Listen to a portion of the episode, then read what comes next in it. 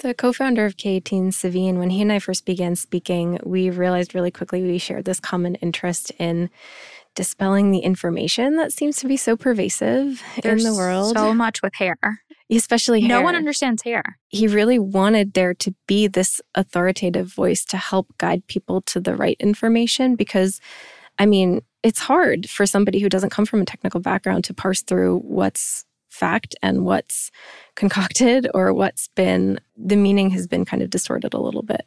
So we wanted to provide space to guide people to the evidence based information on hair products and hair science. Hi, and welcome to Beauty Curious. My name is Dr. Elyse Love, and I am a board certified dermatologist. And I'm Ian Michael Crumm, a licensed esthetician. Ian and I are excited to become your trusted beauty guides, from interviews with the best and brightest names in the industry to sharing our favorite expert approved products. We are here to help you navigate the noise by giving you the facts. Are you feeling beauty curious? Let's dive into today's episode.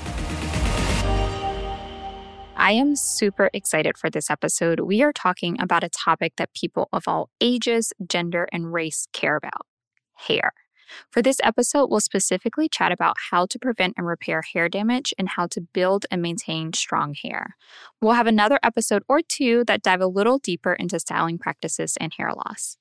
Our guest today, Meagan Schlapp, is the R&D chemist and NPD formulator for K18. If you're not familiar with K18, K18 is a biotech company that creates clinically proven, science-backed hair products. Its breakthrough molecular repair formulas reverse damage in 4 minutes on all hair types. Unlike most products that cover up damage, K18 repairs damage deep inside the hair fiber from bleach and color and chemical services for progressive and lasting results. The brand is beloved by dermatologists, influencers, and celebrities, including their newest spokesperson, Sofia Richie Grainge. We are super excited to speak with Meagan today to help us all achieve our strongest head of hair. Hi, thank you guys so much for having me on hair care and talking about all things hair, cosmetics, and especially health are super important to me. And I'm just really grateful to be here as a guest today. Well, we're super excited to have you because we are both huge fans of K18, and I feel like you can never know enough about hair. So let's start with a super simple but also very complex question What exactly is hair?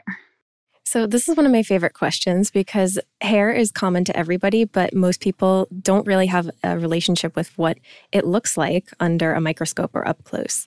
So, hair is a biomaterial that is made up primarily of protein.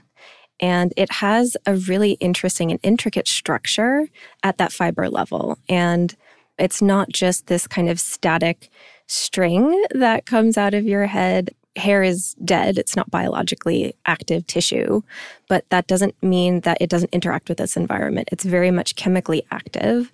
And so understanding hair's structure is really fundamental to being able to interpret and predict how hair is going to interact with its environment, which is important when you talk about how to keep hair healthy and how to protect it and how to repair it.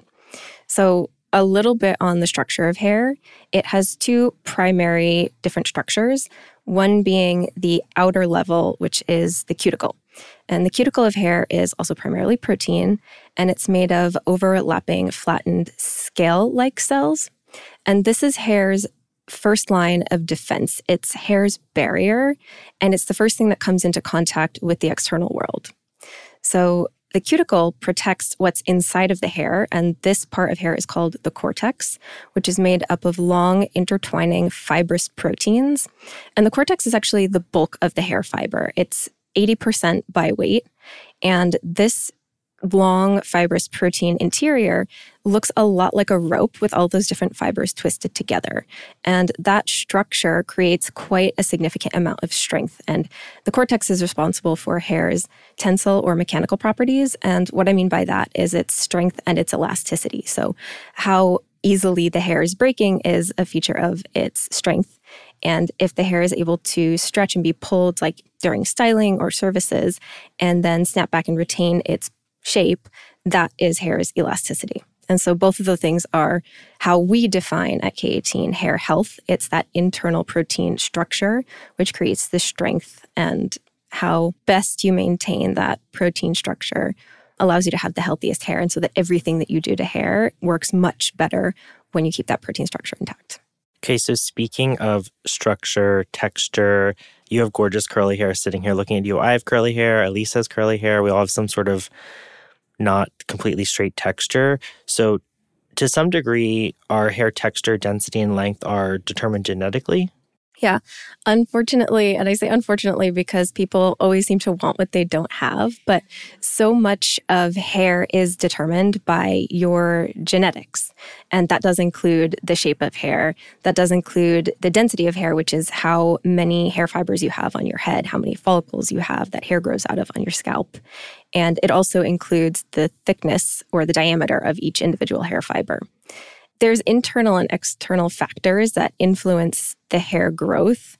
And I think we'll get into a little bit more of what that is later, but your genetics plays a huge role in the hair that you have on your head. But there are definitely some strategies that you can use that are common to everybody to help protect that hair and get the most from the hair that you have.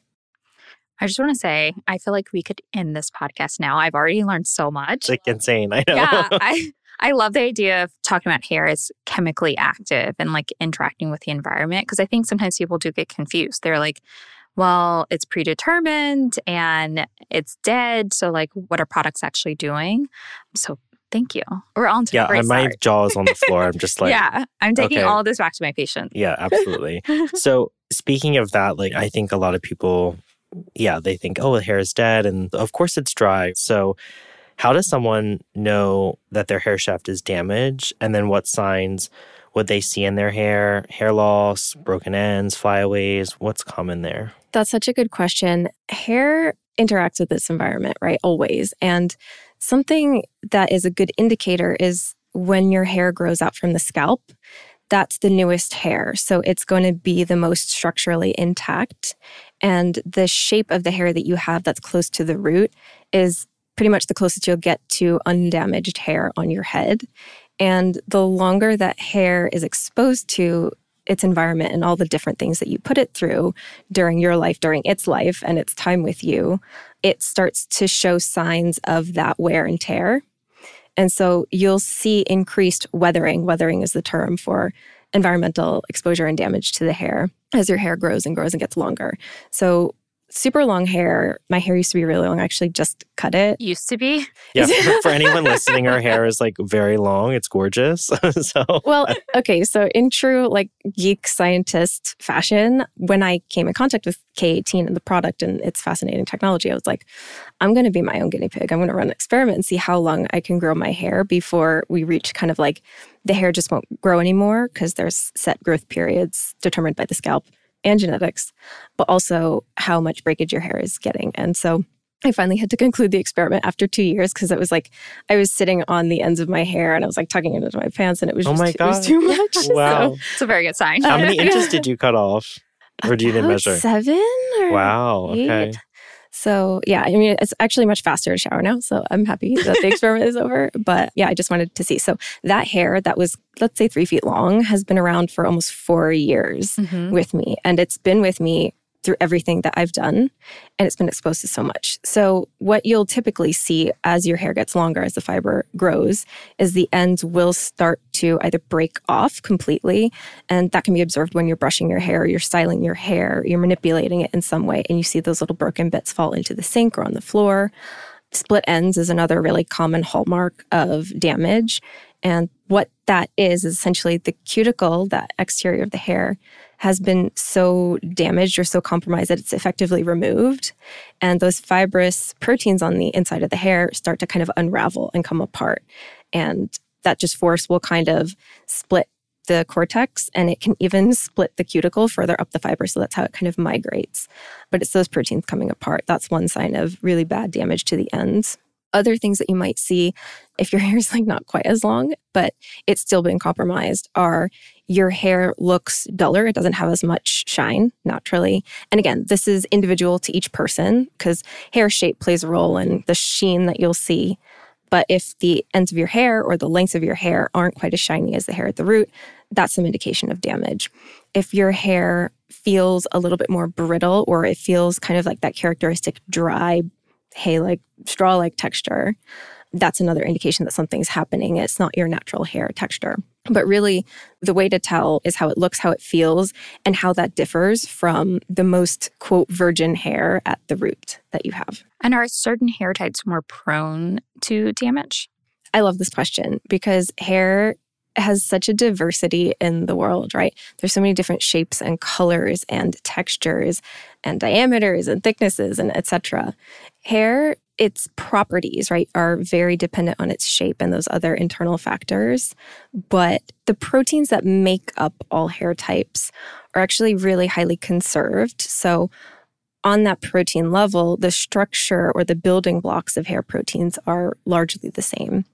However, that doesn't translate to equal bulk properties of the hair, and a lot of that is dependent on the hair's shape. So, curly and coilier hair types are not inherently weaker than straighter hair types, but they can be more prone to breakage. And the reason behind that is you're taking it out of its natural shape when you try and do something like pull a comb through it or take a blow dryer or a brush or a straightening iron or curling iron. You're flexing it out of its natural shape, and that creates a little bit more forces or strain on the hair. And so each time you run a brush through a clump of hair, a truss of hair, I don't know how you want to say it, but every time you run a brush through hair, when you have straight hair, you're pulling that tool through the hair, through that fiber length, and you're kind of extending it along the fiber axis. When the hair is already straight, there's just a little bit of force required to pull that comb through if it's detangled enough. But for curlier hair and coilier hair, you have to pull it out of its natural shape. And so that creates additional internal strain on the structure of those proteins.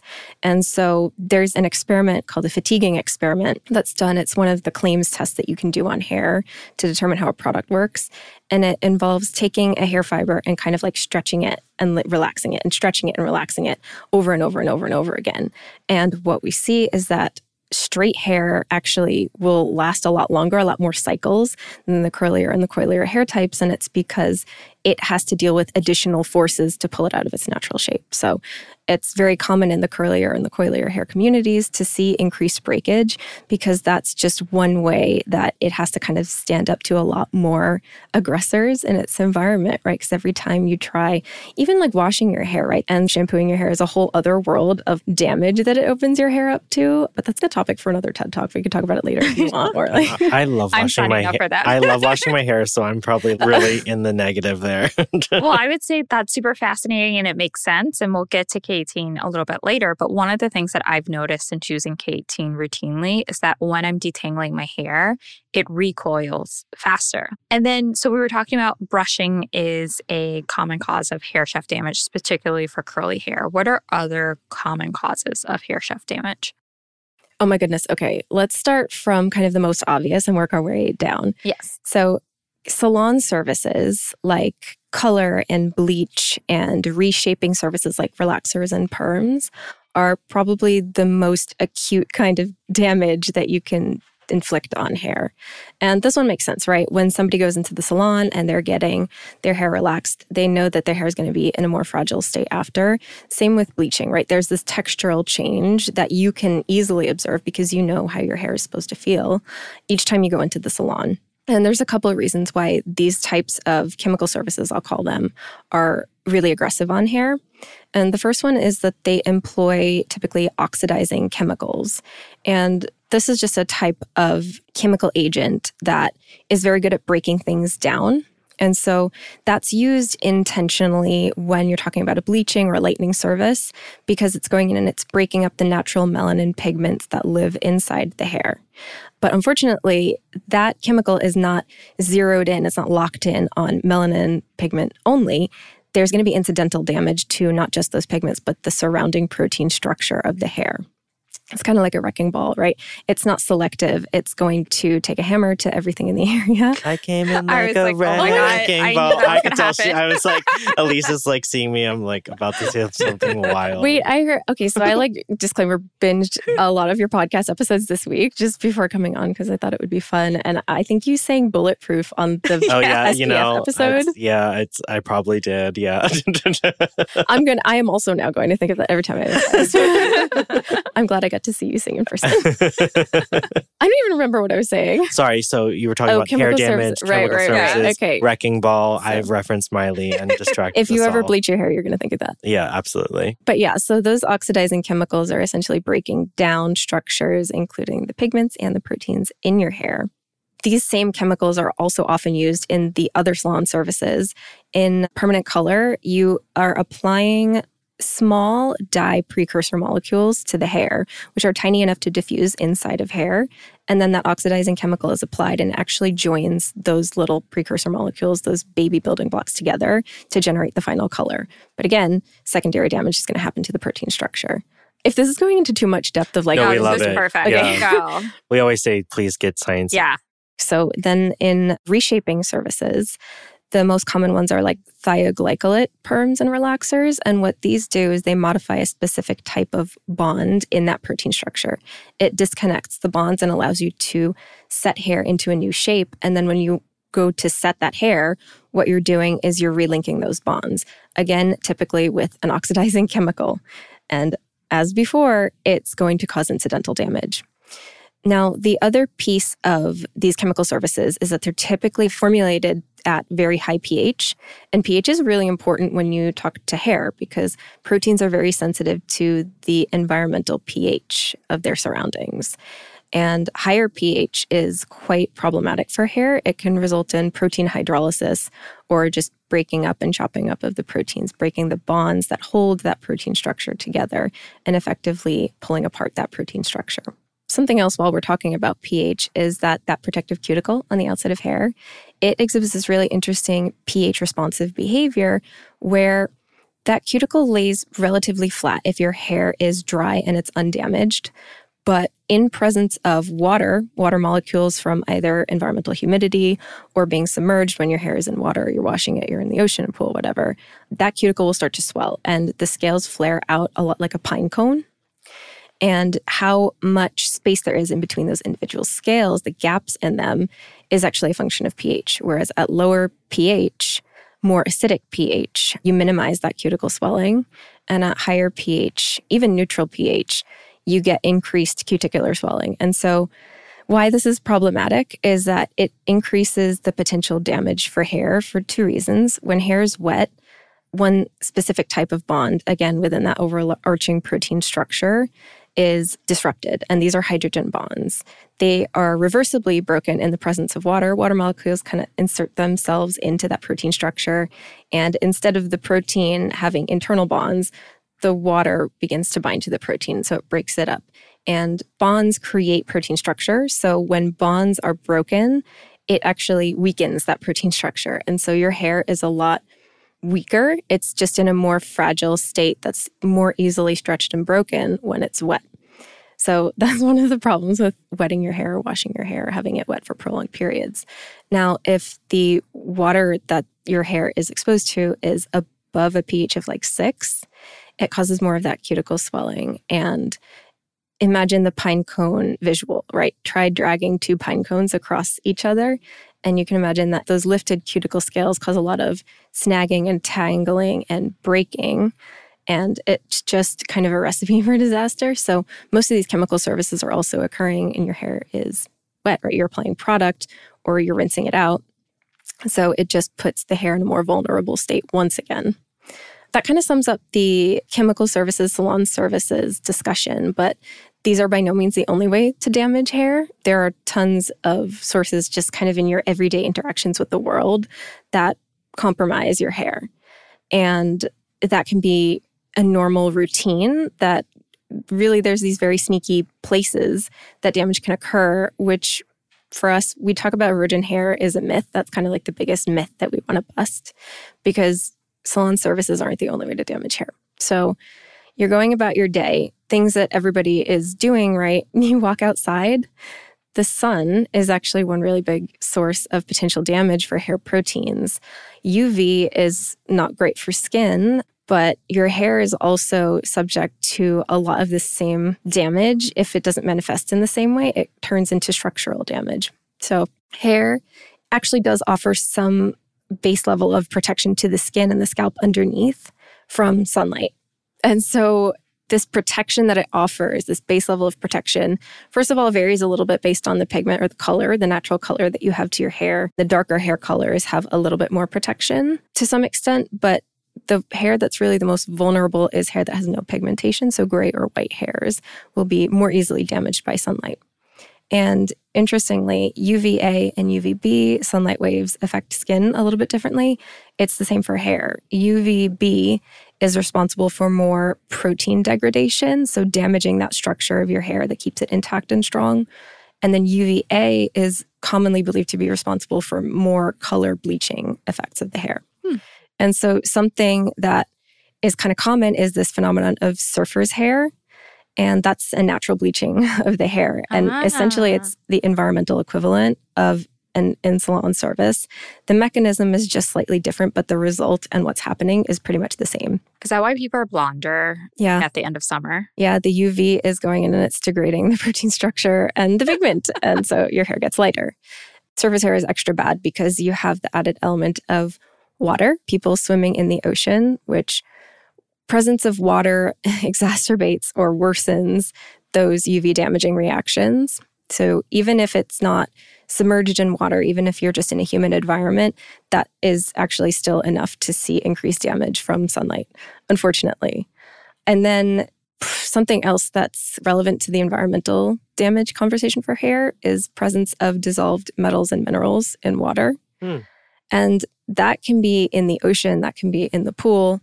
Pools are actually bad because they have an oxidizing agent that's needed to maintain the cleanliness of the pool, and that's chlorine, but chlorine is also an oxidizer. So I'm going on another tangent. This is just going to be a series of tangents. No, this I is all, it's like every question everyone's ever had about hair. So like keep going. okay. So green swimmer's hair is yeah. a combination of that oxidizing damage that bleaches hair coupled with the presence of copper. Copper is usually added to pools as an algicide, oh. again, to oh. maintain the condition of the pool. And what happens is copper coordinates and it creates the structure that gives it a bright blue color. And then the blonde or yellowish undertones of hair mm. pigment make it look green. Cute. I know. wow. Yeah, so it's that oxidizing damage and the metals in the pool water that cause that. But metal ions, which are kind of just half of a salt molecule, are present not just in the ocean, not just in the pool, but in tap water as well. Yeah, a lot of people are doing filters for their showers. Mm-hmm. I think filters are very important in uh, ah, uh, okay, in hair care. well, it does depend on your source water, right? But there are different kinds of salts and metals and minerals dissolved in tap water, and sometimes that looks like hard water. And what hard water is is very specifically the content of different calcium and magnesium salts, kind of at a higher level that you can actually feel or see in the water. So, if you live in a home that has hard water, some things you might notice are this kind of white calcium salt scale on your dishes or on your glassware or around your sink, your faucet, your bathroom on the glass. You'll see it kind of build up. And that white mineral deposit is also kind of ending up on your hair. And what happens is it will dramatically impact the way your hair feels and looks, the texture and the feel of the hair. It's a salt, right? So it's making your hair look duller. It's also going to give it that kind of crispy feeling. So something that we've seen is when somebody experiences hair that feels like dry and products aren't really helping it, it can be mineral buildup on the hair. So hard water is pretty common actually. A lot of homes, I think the statistic is around 80 to 85% of US homes actually have hard water. Wow. Wow. New York has relatively soft water, so yeah. we're kind of lucky. But when I travel upstate or to different states and I wash my hair or even my hands, I can feel it now. I'm just like, oh, I know this water is hard. I'm not going to wash my hair. The other consideration is that these magnesium and calcium salts are not the only things that can be dissolved in water. There's also additional metals and minerals, which I'm going to call trace metals. And that includes things like copper things like cadmium, things like iron. And these are present in much smaller quantities in the water, but they're actually a little bit more sinister. I'm terrified. you don't want to know. We could stop. no. We're gonna have to release a checklist. I There's just like so many things to consider Yeah, after I'm this. terrified, but I have to know. yeah. So these metals, again, are going to kind of stick themselves onto those hair proteins and go along for the ride when hair is exposed and it's in that water. And these metals will amplify oxidative reactions. So that can happen when you're walking around outside, right? In the sunlight, UV causes oxidizing reactions. They can exponentiate them.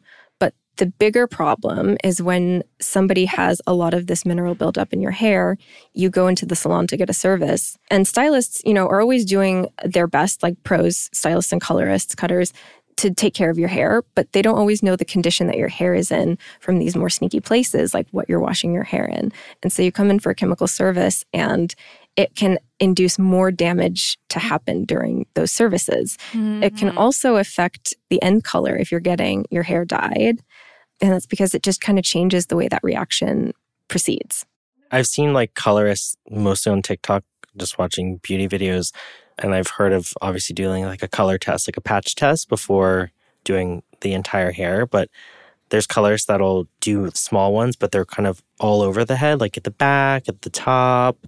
Is there a reason to why they would test kind of like all over? Yeah, I'm it's really to kind of get a handle on the condition of the hair when it's coming to them cuz I think a lot of clients who go into the salon don't necessarily know how important it is to communicate what you've done to your hair Mhm. before coming in. If if you're not with somebody who's like been with you through your whole hair journey, they might leave things out and that could be having a perma relaxer. Shape change services are usually not paired with color services like lightning or permanent color dye. And that's because it's compounding the damage. You would see pretty intense breakage if you tried to do that and you didn't know about it before. There's also at home color that somebody might get if they've lightened, if they've highlighted their hair, if they've done like a strip underneath and they don't remember to tell that to their consult pro. It can affect how that color comes after. And something, this is also an aside, but it was really interesting. I attended a color correction course for pro colorists, and bleach is, like I said, one of the most damaging things you can do to your hair.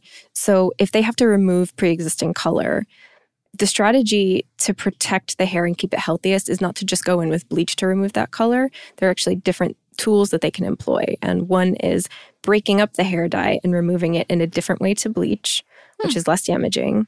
The other strategy is if the color is already pretty faded, you can color correct. So if there's like a residual greenish tone in the hair and you apply a little bit of red dye, it'll neutralize it and you just get kind of a neutral blonde, which I just think is super interesting. It's like uh, color theory, right? That you learned when Oh, you yeah. younger.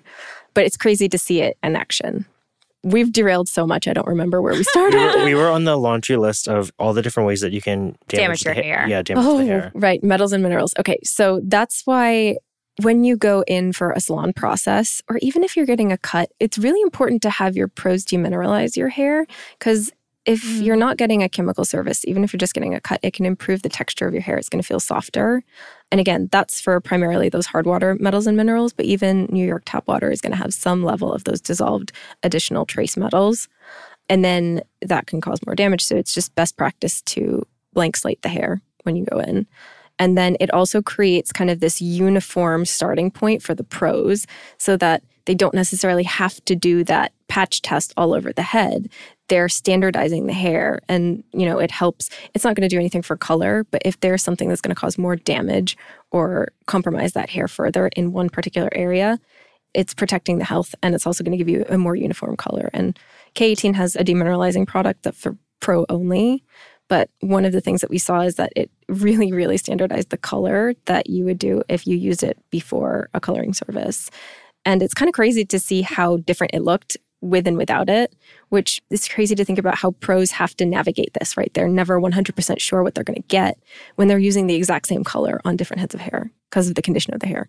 So we didn't really talk about heat, and I feel like that's a big one in this. I've heard just on social, and I feel like it's kind of prominent now that there's talk that air drying is actually worse for hair than blow drying. one, is this true? And if it is, does it apply to all hair textures or like all blow dryers or like where would there be some differences there?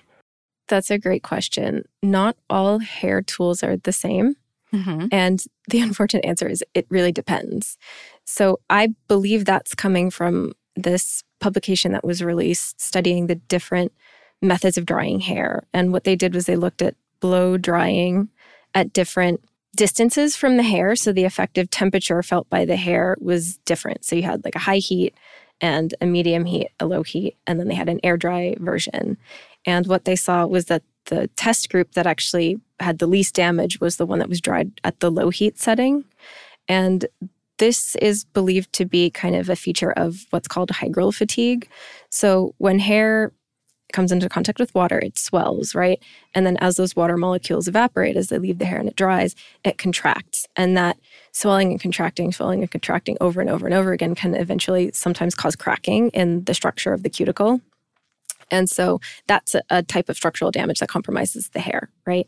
So that's the argument for if you're letting your hair air dry, it's going to do that slower and it spends more time wet. And like I said, wet hair is weak hair. So it's also the added element of you're putting your hair in a state for longer where it can more easily take damage. So there are strategies that you can employ to minimize the damage that occurs to hair when you're drying it.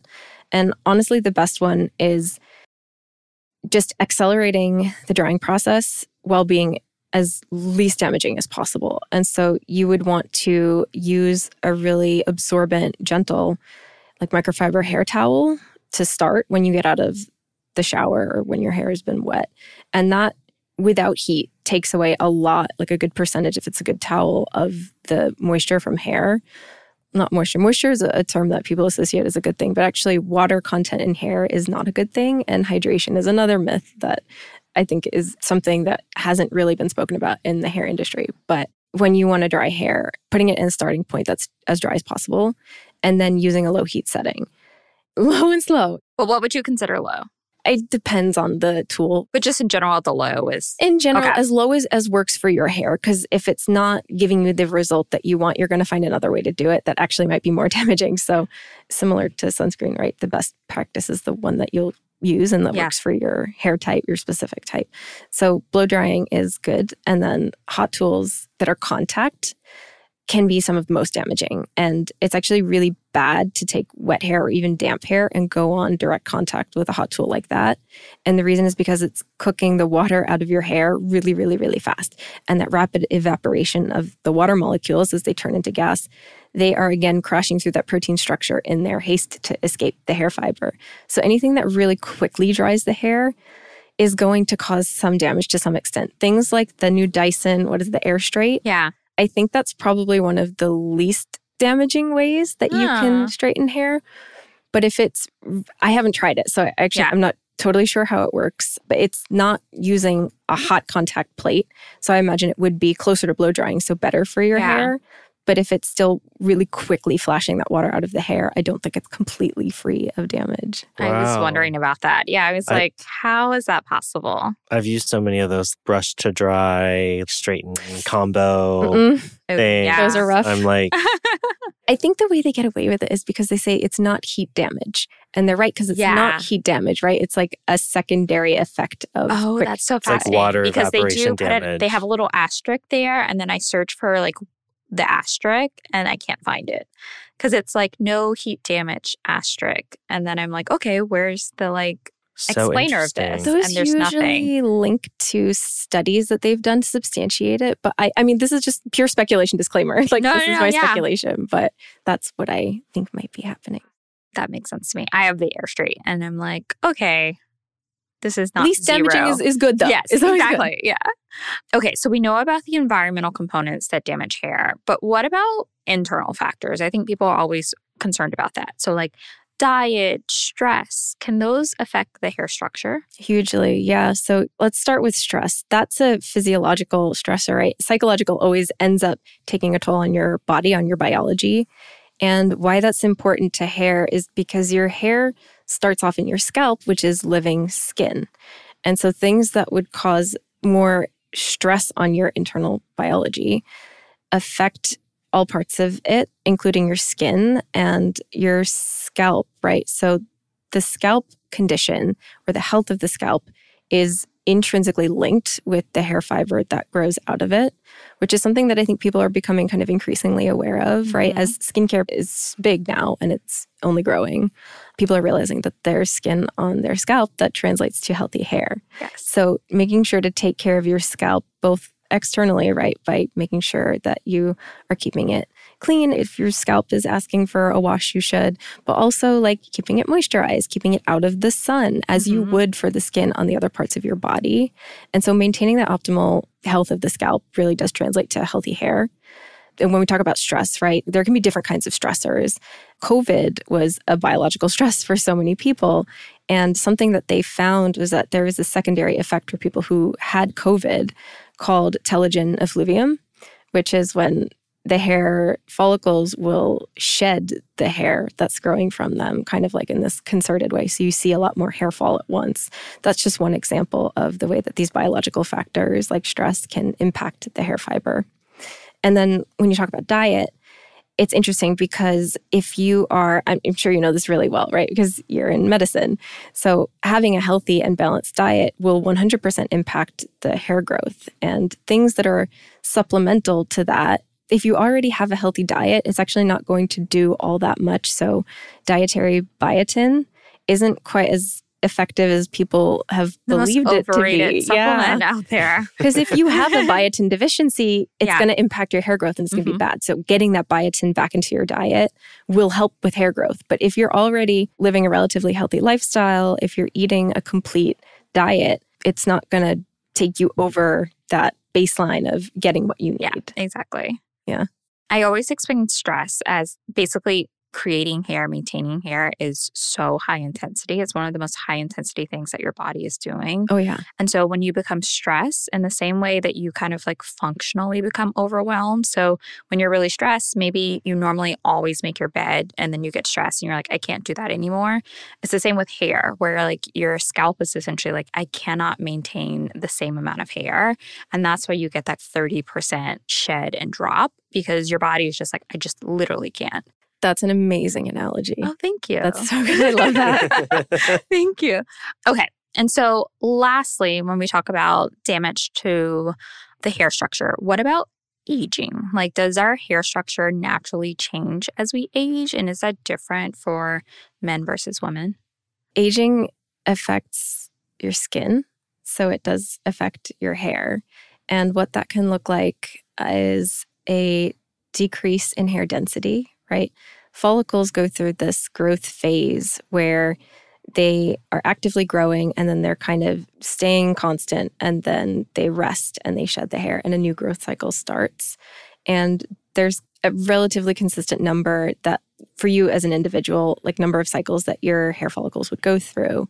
And as things stress the follicle, if you're prematurely shedding hair, you're shortening that growth phase duration. So the follicle is going to become tired, it's going to go through a lot of stressors, including that word that's going to come up a lot oxidizing stress. and you can miniaturize the follicle or you can prematurely age it. And that is both intrinsic and extrinsic, right? There's the genetic component to it, but it's mm-hmm. also what your hair and your scalp come across in their life. So I said that scalp is really important for hair health, but hair actually is also pretty important for scalp health. It kind of goes both ways. Because if you're someone who's constantly trying to modify your hair because it's not what you want it to be or it's not healthy, so maybe you go for shape change or color services and you're doing it really close to the root, those oxidizing chemicals are bad for the proteins in your hair. They're also really bad for your scalp. They're very harsh. And so what you're doing to your hair and the products that you're applying and the processes that you're doing all really impact that scalp too. And so those can effectively age hair quicker. Other things that you would see in aging hair are a decrease in diameter. So as the follicle miniaturizes, the diameter of the hair, the thickness of each individual hair can shrink. And you would also see loss of pigment, that decrease in melanogenesis that leads to gray hair and white hair. And then just kind of how you take care of your hair. It does impact it to an extent, though genetic is really the strongest component. So it's a bit of both. Yeah, that makes complete sense. There's such a hormonal component when it comes to aging. And I always explain to patients, I'm like, hair will thin. It just happens at like a different rate mm-hmm. and starts at a different time. And I mostly say it's due to genetics, but yeah, I think you're correct. It's also probably due to like how much UV exposure have you had? How mm-hmm. have you been treating your hair? Because obviously we know that things can be kickstarted. And sometimes once they've been kickstarted, it's you can't just turn it off. Right, exactly. I talk about proteins in hair a lot, but there's kind of like a, a smaller support player in the structure of hair, and those are lipids, yeah. which are kind of like the natural oils that are part of your skin and they end up also in your hair, and those impact hair properties as well. I did see a study on aging hair for women specifically. I'm not certain if it translates to men, but that the lipid content of hair will decrease as you age. And so that also contributes to kind of the differences that you would see in hair texture as, as it ages. That makes sense. I feel like we're learning so much about what happens with menopause. And I think that just in general, postmenopausal, we're making less oils on the skin. And so it makes sense on the hair too.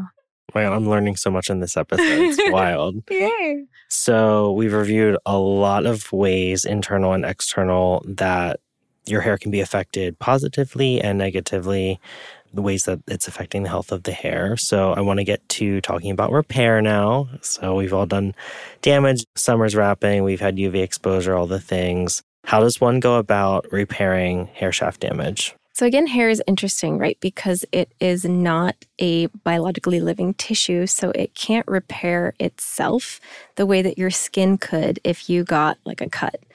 It's not going to regrow. So, hair isn't capable of repairing itself, but there are some things that you can do to restore a little bit of that structure. Traditionally, in the industry, the strategy was to make hair look and feel better. And this was kind of where you get the quote reparative technologies from like 30 years ago. And what it was doing was treating the symptom of hair damage, which would manifest in hair that's lost its shine, it's duller, hair that is a little bit rougher, it's not quite as smooth. And so the way that they would go about it is to modify the surface properties of the hair because that cuticles condition impacts the look and the feel of hair. So adding things onto the surface that would kind of coat and lubricate the hair would make it feel softer, it would make it easier to detangle the hair polymers that will sit on the surface that are protective, right, or have like a high refractive index would make it look shinier. But what this is doing is it's really increasing the experience of the consumer or the manageability of the hair, but it's not treating that underlying source of the damage, which is protein damage. And then you kind of see the advent of technologies increasing and like bond builders come into the story. And these understand that hair structure impacts its properties to some extent. And the way they go about this is by zeroing in on one feature of that protein structure, which is a specific type of bond. The protein structure in hair is made up of a lot of different kinds of bond, and some we've touched on today, right? It includes hydrogen bonds, ionic bonds, covalent bonds like disulfide bonds, and peptide bonds. So, bond builders are helping to support that structure, but they're not doing it necessarily in a holistic way.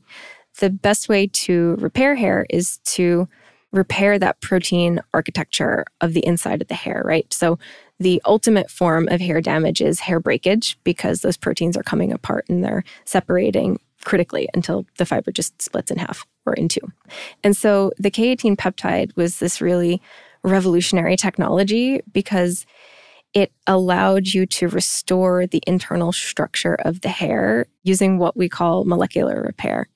And what we mean by that is that hair's proteins are biomolecules and they're made up of individual building blocks called amino acids that are linked together by different kinds of bonds into a long chain. So you could think of the amino acids as beads and the longer proteins that live in the hair as kind of a string of these different things, right? like a bracelet or a necklace. And so these couldn't come together without something called peptide bonds. That's what links the individual amino acids. So you couldn't actually have a long chain. And why that's important is the length of the proteins will contribute to the strength of the whole hair fiber. It's what allows it to grow down and out.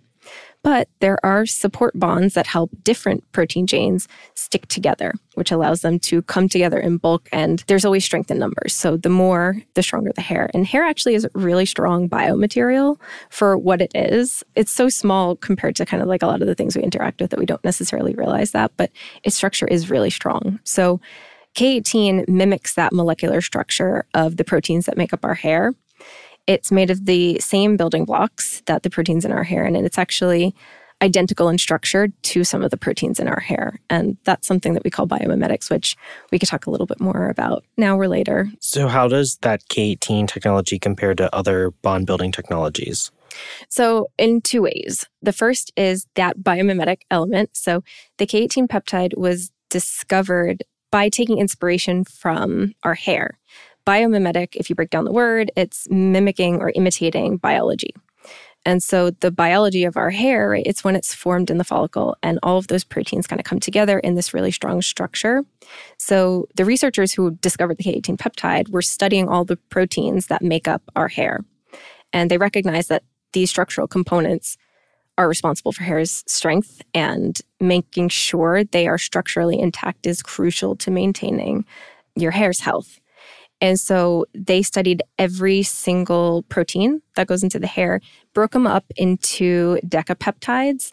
And so let me take a minute to describe peptides. A peptide is just a small baby protein, so a shorter chain of those amino acids versus something that's much longer and kind of has a specific set structure.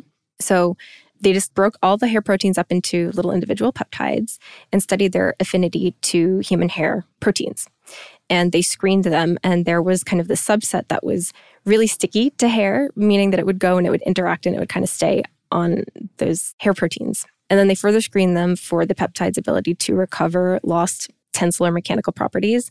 And they found that there were some that could restore lost strength and elasticity, which is really different because that's not treating a symptom of damage, that's treating the cause of damage. And so by modeling this repair after something that already kind of exists in the hair is the closest that you can get to repairing the hair because it's taking those things that it's already made of and stitching the broken proteins back together. So, with bond builders, you're taking a different molecule that's not necessarily inherently present in the hair, and it's a synthetic repair or artificial repair of broken bonds.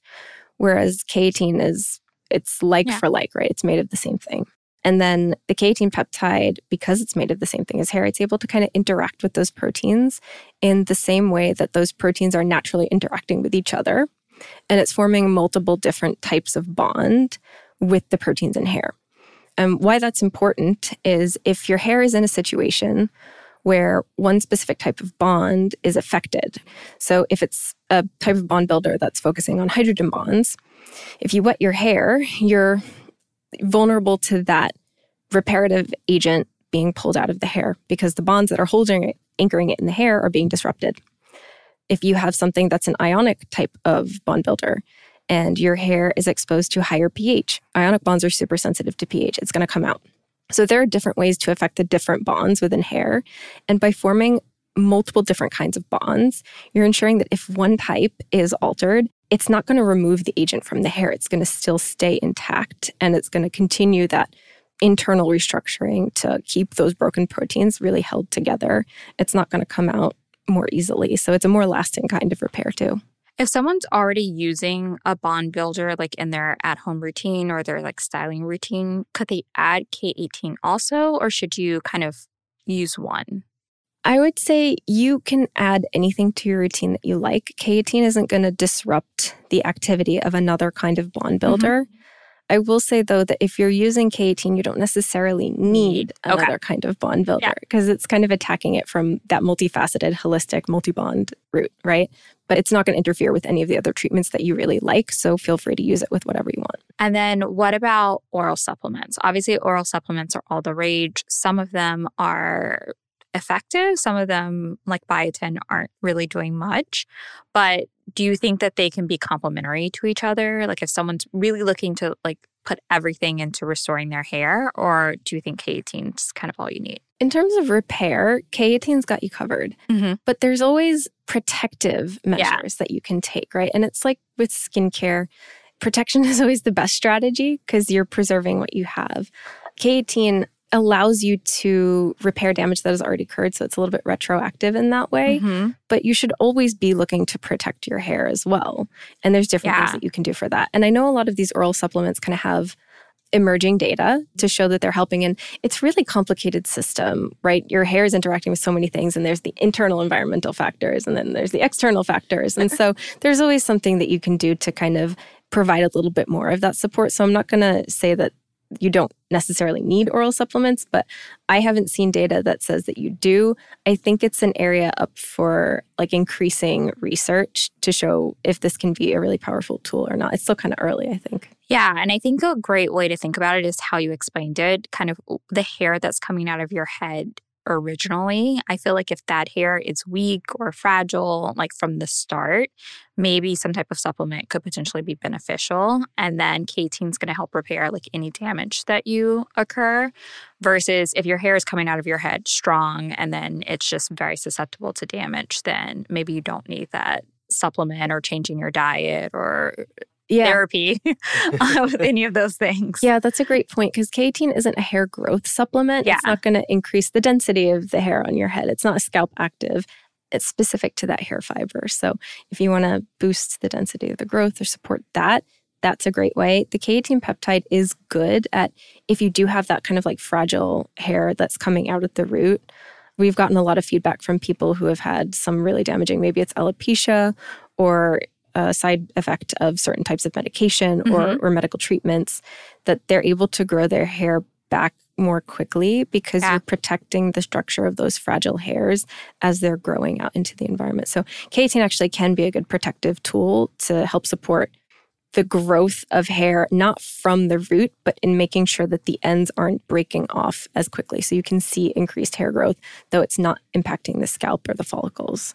I actually love that because that's one of the biggest things when someone's had hair loss and the hair starts to regrow is I'm always like, this hair that initially regrows is extremely fragile. But of course, they always want to get back to their regular routine. And so I might actually start recommending K18 early. And then, so when we talk about K18, I will say that I love it because I have a lot of hair, but my individual hairs are very thin, very fragile. But I was very nervous the first time I tried it. And that's because in the curly community, everything's about making sure that your hair is wet. Keep your hair wet, keep your wet hair wet all the time. And so there's a very unique application for the leave in mask. Can you kind of elaborate on that, like why it's that way? Yeah, it has a particular application process. So, the way we recommend using the K18 repair mask is you go into the shower, you wash your hair with shampoo, and then you skip conditioner, which is absolutely chaotic for most people. yeah, exactly. If you have curly hair, you're like screaming. Yeah, yeah. I, I, remember being nervous the first time that I did it because it's such a deviation from your normal routine. Mm-hmm. And conditioners have been like we've, we've been conditioned to use conditioners for for so long, right? The reason we want to skip conditioner when using K18 is because another special feature of this peptide is that its size and its composition, the structure of that peptide is just so that it's good at passing through the outer cuticle, right? It's not just going to do surface modification and moving into the cortex, which is where it's able to restructure those internal proteins to create more strength. And just a brief note on the structure of that peptide proteins are really interesting in that the number of amino acids, so the size of the peptide or protein, the type of amino acids, and the organization of them dramatically changes the properties of the peptide or the protein. Because applying proteins to hair isn't necessarily new or even peptides. There's plant based peptides and proteins that you can apply. There's hydrolyzed keratin, right? Which is a match if you're talking about like where it's coming from. That's from hair proteins. But when you have hydrolyzed keratin, you're kind of just taking a scissor and snipping up the protein and breaking it up into smaller bits, which may be the right size, right, to get through the cuticle and into the cortex, but the composition might not be right. So, a lot like letters in a word or words in a sentence, that order and organization of the amino acids in a peptide or protein will determine how that peptide or protein behaves. And so K18 is kind of just the right order, number, and structure to be doing that molecular repair in kind of the best way. It's been optimized for my biology to do just that. But because it's going and it's working inside the hair on the cortex, things that sit on the outside can interfere with its ability to get there. And it has a very high affinity to hair proteins, including the cuticle. But where you're getting that differentiated repair, right, strengthening the hair so that it's not breaking, is happening on the inside of hair. So if you have heavy conditioners, things like emollients, oils, fatty acids, larger polymers, silicones, they can interfere with the peptide's ability to diffuse from the outside to the inside of the hair. So, if you have a lot of product on your hair or buildup, even mineral buildup can interfere with this. You're not getting the benefits from the peptide. So, that's why you need to start with a clean canvas and have freshly shampooed hair. You wouldn't go in and apply your efficacious skincare like a, a retinol or a tretinoin on your face when you have makeup or like heavy conditioners or SPF on it. It's the same for hair. You want to start with a clean canvas. So you have to skip the conditioner, unfortunately, which is really tough for a lot of people. But what you would do after that is you get out of the shower. This is a leave in. It's not like most masks that you apply, you wait and then you rinse them off. It's leave in. So you would gently towel dry hair. Please don't go in and like aggressively dry it. Like, I don't know. I've seen my family do that. They're. You want to gently dry hair with a towel always to avoid any mechanical damage. And then you apply the K18 peptide formula, the mask. And there's a, a trick to kind of getting it where you need it because this is really efficacious formula. A little goes a very long way. You do not need a lot, which again is like a deviation from the curly yeah. coily routines where you apply a ton of product and you make sure the hair is coated. So most people, if it's like the full sized mask, just need between half a pump and three pumps. So for really long hair, at my longest, I was using maybe three, three and a half pumps. Oh, wow. Yeah. And so if you apply it to your palm and you I'm like, overusing. I like I am like a product overuser. Like I'm like, yes, more. well, it's because the application can help you get just a little bit, right? It's like okay. spreading of the product. If you apply it to your palms and you kind of like rub it between your hands until it turns an opaque white, it's just kind of soaping. It's not activating the ingredient. It's not yeah. going to change the efficacy. But what it does is allows you to kind of place it on the hair and see where you're putting it. So this is a tip that we give people to kind of be able to use less because you can't over apply the peptide. It'll just do what it needs to and repair and support where it needs to. But there's no negative effects of using too much of the peptide. But the formulation, if you apply too much of it, can start to feel heavy. it's sense. not meant to be a conditioner. It's meant to be that targeted repair. Yeah. So if you apply too much of it, especially finer hair types can start to feel weighed down. So it's also cost effective because it's you know let's be real say, yeah. it's not cheap. My k18 budget is high. So you want to make sure you're using just enough to get that repair and you're using it the right way so you can get the most from what you're applying Wait, to hair. so how often are do you recommend using it? So we recommend when you start the regimen with k18 you're kind of in the active repair phase where you would use it consecutively for three to four washes and that's kind of depending on the starting state of your hair. People who have really, really damaged hair tend to see the best results because they kind of have the farthest way back up to go. But it's dependent on your hair type and what you need specifically. And then once you've gotten through that intense repair phase, you go and switch into maintenance mode where you would use the product every three to four washes, just inserting it into your routine. And the reason for that is not that the peptide, like, it's going to come out of your hair, it's going to get undone is that damage is ongoing, right? Mm-hmm. You're constantly going through new situations and exposing your hair to new things, whether it's the wash day routine or heat styling or mechanical styling or whatever, right? We talked about at length many of the ways to damage your hair. So it's kind of just to make sure that you're maintaining and refortifying the hair as you go through life. And can you overuse it? So, like, what if someone is like, I'm just only going to use K18? Or do you think that there's a benefit to having that traditional conditioner in your routine also? Conditioners definitely do serve a purpose in mm-hmm. a hair routine. It's just a completely different mechanism than the K18 peptide. Conditioners yeah. are primarily protection, right? Mm-hmm. That they're creating an additional barrier on the surface of the hair. And so they're standing a little bit as a protective layer between hair and its environment. And they're certainly helping. I think, honestly, this is why curly and coily hair types like conditioner so much, is because it's reducing the friction on the surface of the hair. So when you're detangling or you're wet styling, it really helps you to reduce, first of all, the force needed to pull the comb through your hair, but also ensuing breakage, right? Because Mhm. the less force you're applying, the less you're stressing the hair and the less damage that you would see. So conditioners definitely have a place as like a supplement or a support, but they don't replace the K18 peptide. They can kind of live together in a routine. That makes sense. And I will say with the K18 for everyone with curly hair that's stressed, once you wait the four minutes, your hair actually does feel quite soft and manageable and it's like easy to style. And I was also told by the team that you could go back and re-wet your hair if you like to style your hair while it's wet. Yeah. So you apply that mask, you leave it for four minutes, and then you can kind of do whatever else you want. And that includes just going about your life. Like you don't need to add anything else. That can be your styling treatment. It can act as your like baby conditioner. Or you can go and add a ton of products over it. You can add leave in conditioners. You can add heat protectant. You can heat style. You can air dry. It doesn't matter. You can also go back and re-wet your hair. It's once the peptides diffused into the hair and it's done its thing, it's not going to come out from water. So feel free to re-wet and style. But you probably won't now that you know how bad water is for your hair.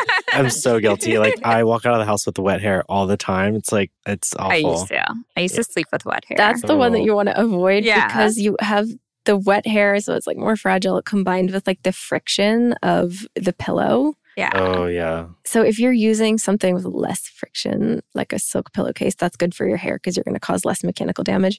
Or if you're like a sound sleeper, that's also better. I'm a very aggressive sleeper. Like I'm always rolling around. Ah. So like I need to have either like a silk bonnet or a silk pillowcase to kind of minimize the mechanical damage. So when you combine wet hair and mechanical damage, it's like not good. So please don't go to bed with wet hair. You can go outside. Your hair will air dry ultimately. I know. This is not I'm an air anybody, dryer, but- but... after this conversation, I don't know. I think you're okay. Your hair looks great and you're using K18. So you're Yeah. Thank you. Okay, so being in skin, I mean, we kind of touched on immediate results, the four minutes, but people are always wanting something immediate and like, what's it going to do right away? And then just like the skin cycle, like, what will this do in a month? So, what can someone expect from first use to if they use it for two weeks, three weeks, a month? You'll see that initial repair. And like I said, the starting condition of the hair, it might be more dramatic results for somebody who has more compromised, more damaged hair at the beginning. But results are cumulative. So you'll continue to see benefits with each use. And then if you're somebody who is in full maintenance mode, right, and you're using this for a year, years, we've heard people say, I can grow my hair longer than ever because you're maintaining that structural integrity, which allows your hair to grow longer. And so it's not just preventing the breakage, but it's allowing every product that you use after to be more effective because you're not just trying to mitigate a damage and a symptom, you're holistically treating the hair. So whether you're using stylers or conditioners, that K18 peptide serves as like the perfect base for everything else that goes over it. Something else that's interesting is that, like you said, your hair curl comes back faster Mhm. when you use it. This is something that we don't have third party testing for at the moment, but we've had a lot of anecdotal evidence that hair curl patterns that have been lost to damage, right? The curl pattern kind of gets elongated. It does sort of bring it back to that near virgin state. And I also feel like my curls have been just lasting longer. I can go longer between washes. Like it just boosts the curls. So that's something that I haven't seen in another product for curl support. And again, it's working differently. It's like inside out repair versus outside in. Yeah, and the other thing with repair, it's I feel like a lot of times with protein treatments and things like that that can help the curls look fresh. A lot of times it makes them feel hard. Sometimes it looks really perfectly curled, but it feels like straw, and I don't get that with a K18, which is what sold me. I used it today and I was at a meeting before we came to record this with a friend who sees me all the time. And the first thing she said when I walked in, she's like, Your curls are dripping today.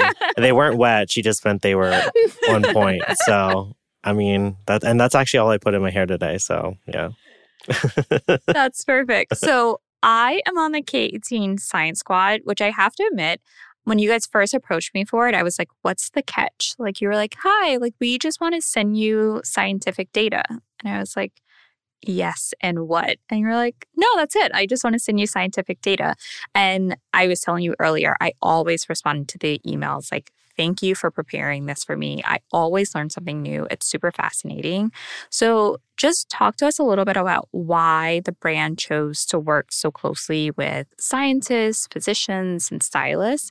I mean, hearing you talk, I think that we probably can all guess why. Like you have such a wealth of knowledge, but why was that intentional for the brand or important for the brand? The co founder of K18, Suveen, when he and I first began speaking, we realized really quickly we shared this common interest in dispelling the information that seems to be so pervasive There's in the world. So much with hair. Especially hair. No one understands hair. I know it's because industry has been maybe a little bit less than forthcoming Mhm. historically. And he really wanted to do things different. And I respected that and I appreciated that. And he really wanted there to be this authoritative voice to help guide people to the right information because, I mean, it's hard for somebody who doesn't come from a technical background to parse through what's fact and what's concocted or what's been the meaning has been kind of distorted a little bit. So we wanted to provide space to guide people to the evidence based information on hair products and hair science. And by creating this network of like minded individuals who are also trying to counter the flow of misinformation and bring people the accurate information, you create this amplification network. So it's more likely if everybody's on the same page and everybody's got the same goal that this information is going to make its way out into the universe to the right people so they can learn more about their products and learn more about their hair. And there's always something you can learn that you might be able to implement in your routine that makes a difference for somebody. And so Suveen had said to me, you know, like, I want to make K18 an authority in this space because I don't know that there's anybody who's doing it in a big way. And by partnering with the amazing people like you who are on that same mission, I think it's really important to K18 as a brand. And it's personally really important to me. And I think that's why word has spread so quickly. I said this before we started talking, but I heard about the brand almost within the same week from a really good friend of mine who's a beauty influencer and another dermatologist that I highly, highly regard. And I'm like, if this is coming to me from these two sources that are so different that I trust so much, then like, oh, I should look into this. And so, yeah, I, I mean, it's definitely paying off. And we're grateful because our hair looks good. Okay, we are almost done. We're just going to do some rapid fire true or false. Maybe difficult, but three questions. So, number one, the only way to cure split ends is to cut them off. Oh my gosh, She's she rolled her. Oh, eyes, no. guys. Okay, you can say like a couple sentences. Yes and no.